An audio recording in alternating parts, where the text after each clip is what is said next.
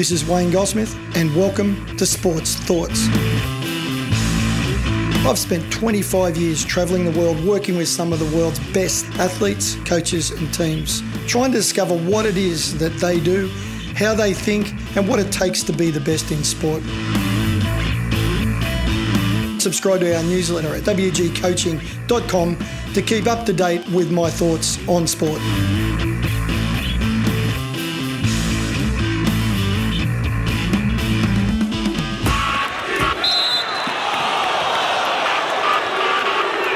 It's Wayne's World with Wayne Goldsmith. That's what I was waiting for, the flash introduction. I don't really want to go to your cold, Wayne. Your standing befits a proper introduction. How you doing today, mate? Well, it's State of Origin Day here, as you know, and I'm on the beautiful Gold Coast, and we've got a bit of a family problem as usual. My wife is a mad Queenslander, and the words mad and Queenslander normally run beautifully together. And every State of Origin match since we met 21 years ago, has it been accompanied by some sort of crazy bet? And this week we've gone for a fairly traditional one that whichever team wins, they get to choose a date of their desire. So I'll probably choose, after New South Wales win, I'll probably choose my favourite local Irish pub with a couple of pints of Guinness and a steak. So there's a lot riding on tonight, a lot more than just State of Origin success, it's household happiness. Absolutely right. Well, all the best for that. Topic today is quite timely. In the last hour, we've been discussing the findings of the ACC report here in New Zealand around the proliferation and increase in injuries amongst youngsters playing sport, in particular those under 10, where there's been a 63% increase, and those aged 10 to 14, where there's been a similar 60% increase in injuries. Now, you and I spoke via email yesterday on this. I know it's a topic very close to your heart, and one of the main reasons that that you believe we're seeing this sort of thing is the pathway model, which I know that you've spoke extensively about in the past. First of all, can you, before we discuss the merits or otherwise of the pathway model, can you just explain what it is, first of all? Well, going well back, and now being almost a stately gentleman in sport, being around in the industry for about 35 years, I can remember how there was all this evolved. That back in the 70s and 80s, we more or less put together athlete programs on intuition, on former experience, on our own experiences as athletes, as coaches. The knowledge around how to develop athletes really wasn't there. The sharing of research wasn't there. The internet wasn't around. There was a whole bunch of reasons, and basically, if you're a rugby coach, you coached players the way that you were coached because that was the way you were coached because the person before you was coached. There was just that flow-on effect that we did things because we've always done them that way. In the late 80s into the 90s, there was a lot of sports science research started to come through, and it was made widely available as the internet started to pick up and run. And all of a sudden, there's all this information around about growth and development, physiology, biomechanics, a whole range of things. And out of that, a couple of Canadian guys, a guy called Istvan Bailey and his business partner, came up with this thing called LTAD, long-term athlete development. And they proposed that there was a logical long-term sequence of development of physical, mental, technical and tactical characteristics in athletes that could be built upon from a very simple fundamental stage, which they actually called FUN, F-U-N, the mental stage, right through to elite level performance. And they were smart enough to package that as a product. And they sold that to the UK, they sold it to Australia, they sold it around the world to different nations, who then said, right, we've now got a very logical, systematic, easy-to-understand pathway of development from the time a kid picks up a tennis racket until the time they become Roger Federer. Now, in principle, Piney, great idea. In principle, great. It's like an education program. You teach them arithmetic, then you teach them algebra, then you teach them quadratic equations, and all of a sudden they're doing advanced trigonometry and building bridges. However, that original concept has been twisted and turned and misinterpreted and applied very poorly, so that what we're seeing, instead of athletes being allowed to learn arithmetic, then algebra and so on, is that we're seeing sports and coaches and schools who are calling themselves high-performance academies now at younger and younger ages. We're seeing them basically being shown quadratic equations and advanced trigonometry before they can do arithmetic. It's just been skewed and turned upside down, and we're now starting to pay an incredibly bad price for doing that. If we use that analogy or continue it on, is it also the fact that there are being taught algebra and quadratic equations, etc., and not participating in any science or any writing or any reading or any other educational pursuits, if you get my drift? They're specialising only in mathematics. In other words, the early specialisation, which is a big bugbear of mine, I know of yours as well. This is prevalent, isn't it? It is. And look, in the last 24 hours, when you and I talked about doing this segment yesterday, I went on my Facebook and LinkedIn and so on. I said, look, I'm going to talk about this tomorrow. Has anyone got any thoughts? Look, I got a guy sent me an article about hurling, saying, Wayne, here's an article you might be interested in from the Irish Examiner, where they've said that there's something, again, like a 60% increase in the number of serious knee injuries in kids under the age of 10 in hurling. And then somebody else, a friend of mine, sent me some similar data that was reported in England on young soccer players under the age of 10. A friend of mine just sent me something from junior hockey in the United States. I mean, at what stage, mate, are sports going to go, hang on, we're all basically using the same system. We've all adopted this LTAD, this pathway model, and all of us around the world who are using the same sporting development system are seeing the same issues. We're seeing early retirements, huge increase in mental illness, and kids suffering from the effects of being exposed to high-performance sport and the emotional pressure that involves, the increasing incidence of injuries. At what stage do sporting associations and governments and national bodies go, this is not working for so many reasons. This is not working. There has to be other ways of doing it. And this just keeps, I mean, I cannot believe in the last 24 hours, the correspondence from people, and yet, Piney, the blindness of because of and as you know, I do a lot of sporting parent talks. I had a parent at the same time said, Wayne, I just read your Facebook post and I read this. Look, it's all interesting. However, my 9-year-old son is an incredibly talented rugby player. And blah, blah, blah, and what should I be doing with his strength training, his nutrition, because he wants to be an elite player?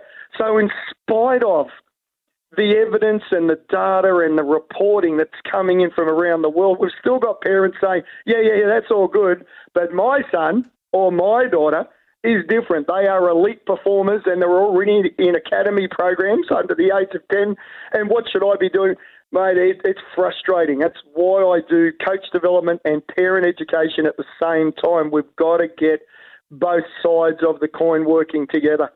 So when will the sporting organisations actually show some leadership around this, Wayne, and in particular around the fact that they have to put off to one side the fact that they are operating in a competitive environment where all of these sports see numbers maybe dwindling, and that's a separate topic as to why they are, and maybe related to this, but numbers are dwindling. They want to retain participants in their sport, and yet, as you've said, the early specialisation, the pathway stuff is proven to be flawed. So at what point does somebody show some leadership here and say, no, we're not going to do it this way anymore? Well, follow the money is always I've just been doing, as you know, some work in England, Ireland, Scotland, Wales, Northern Ireland, and the model that I proposed isn't a pathway. The model I'm saying, and if you look at the way governments are actually funding sport now, they're heading this way anyway. I talk about it as being a pool, not just because I'm tied up with swimming, but it's actually what we're trying to do is get every kid into the pool, as in the pool of people just doing stuff, running their dog, playing with frisbees, riding to school, walking to the shops, just getting as many people as we can active, and then have a ladder out of the pool, if you like, with that analogy, for the people who want to be exceptional and the kids who want to be outstanding and achieve high performance, which starts in their mid-teens, around about. Everyone's pressing me for an age at the moment. I don't know. I don't think anybody, everyone's been looking for that miracle age. We say, yes, all 14-year-olds from that stage on can enter a high-performance ladder or pathway or whatever you want to call it. I don't think there is any one clear age, but I know for one thing it's not 6 and it's not 8 and it's not 10, because the data that's mounting up about the physical and emotional challenges that we're then seeing in those kids has got to hit people between the eyes. And the other follow the money is this, Piney. At some stage, somebody, this should scare the hell out of the sporting association, if it hasn't happened already, at some stage, a parent is going to knock on the door of the NZRU or Netball New Zealand and say, my kid has just got terrible hips. They can't walk properly, and it's because of your system that you knew caused the problems and you did nothing to change it. Now, the sporting bodies, of course, will come back and say, no, we've got extensive education programs and we've got a whole range of measures in place. And they probably do. They're pretty good organisations. But at some stage, a parent will allege that a coach or a club or a national body has put in place a program which they knew in all likelihood may cause significant injury to their kids. Once that ends up in the courts, everything will change. Wayne, the extension of that is somebody knocking on the door of an organisation and saying, you put programs in place that you knew were likely to cause mental issues, and that has come to pass. So surely that's in this conversation too. Mate, we've already seen that in the United States. And as you know, swimming's very close to my heart. We've already seen swimmers in the United States suffering from mental illness, charging their coaches with neglect and with, well, abuse is probably too strong a word, but saying to them, because of the way you coached me, because of the way you yelled and pushed and just drove me up and down the pool from a physical perspective only, without any consideration of my emotional and mental welfare, I'm going to sue you for the emotional damage that you caused me. Now, that type of incident has become more and more common, and we're talking to coaches a lot to say, and the line I like, Piney, is this: you can be hard without being bastard. You can be hard without, you can set challenging targets, be unrelenting in the standards that you expect, be uncompromising in your pursuit of excellence without being a complete idiot and ratbag about it. And coaches in all sports have got to be aware of that. But we're seeing an increased incidence of that sort of litigation where athletes are looking back on their sporting careers and say, hang on a minute, the reason why I've got anxiety and depression and I'm suffering with other mood disorders is the fact that from what time I was a young age, I was basically yelled at and pushed and driven up and down a pool or around a track or in a rowing boat or on a bike or whatever, on a tennis court. Increasingly, they're looking back, trying to figure out, okay, well, the reason why I've suffered so much mentally and emotionally is because from 6 years of age, all I knew was win, win, win, win, win, success. Who was responsible for it? Well, I can't sue mum and dad. Well, I probably can, but that's not going to help me get some money out of the will. But who can I sue? Well, I think I'll go back and sue the coach. And then by extension, that could lead into associations and organisations. So I think, like most things, Piney, once the money gets involved and the litigation starts, sports will have to look at themselves and force some significant changes as a result. A lot of parents listen to this show and grandparents. Wayne, what are the one or two key messages that you would give to parents who have kids who are starting to show what is in their eyes a bit of talent, a bit of aptitude for sport at, let's say, a pre-teen age? What do you say to these parents during your seminars, without wanting to steal all your thunder, because I know you're going to be doing many more of these seminars, but what are the key takeaways you want parents to take for pre-teen kids?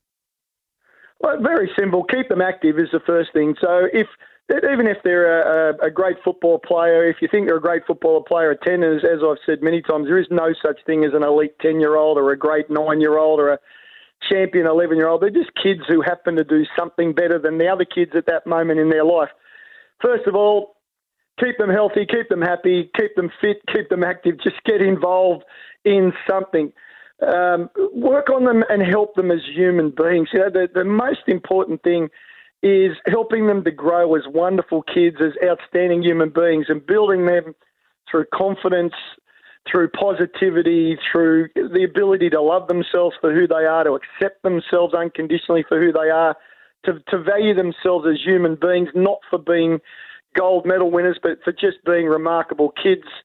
To have kids growing up with a sense of enjoyment of all activity, it's really the first thing. And to stop worshipping physical talent is to look at physical talent as as maybe a transient quality in their life, the permanent and the enduring things are values, character, virtues, who they are as human beings, patience, respect, kindness, resilience, all those things. They're enduring. Focus on those things. And if you've got those things in place, whatever physical talent they are will come out very, very strongly. So we've got to change the emphasis from the physical to the emotional, mental, character, spiritual, if you like, values and virtues. And parents are critical in developing those qualities. And if we can move past the obvious things we can see, speed, strength, size, agility, all those things, into the less tangible but more important qualities of the human being, then it'll work out quite well, Piney. But we've got to move away from this overvaluing and overprizing of physical ability. That's what's blinding everybody to the reality. I always enjoy our chats, Wayne, and I've enjoyed today particularly. It's such important messaging for people. Thanks so much for taking the time on State of Origin Day to join us. Hope you get your steak and your 2 pints of whatever you fancy, mate. Yeah, 2 pints of Guinness, go Blues. Good on you, Wayne.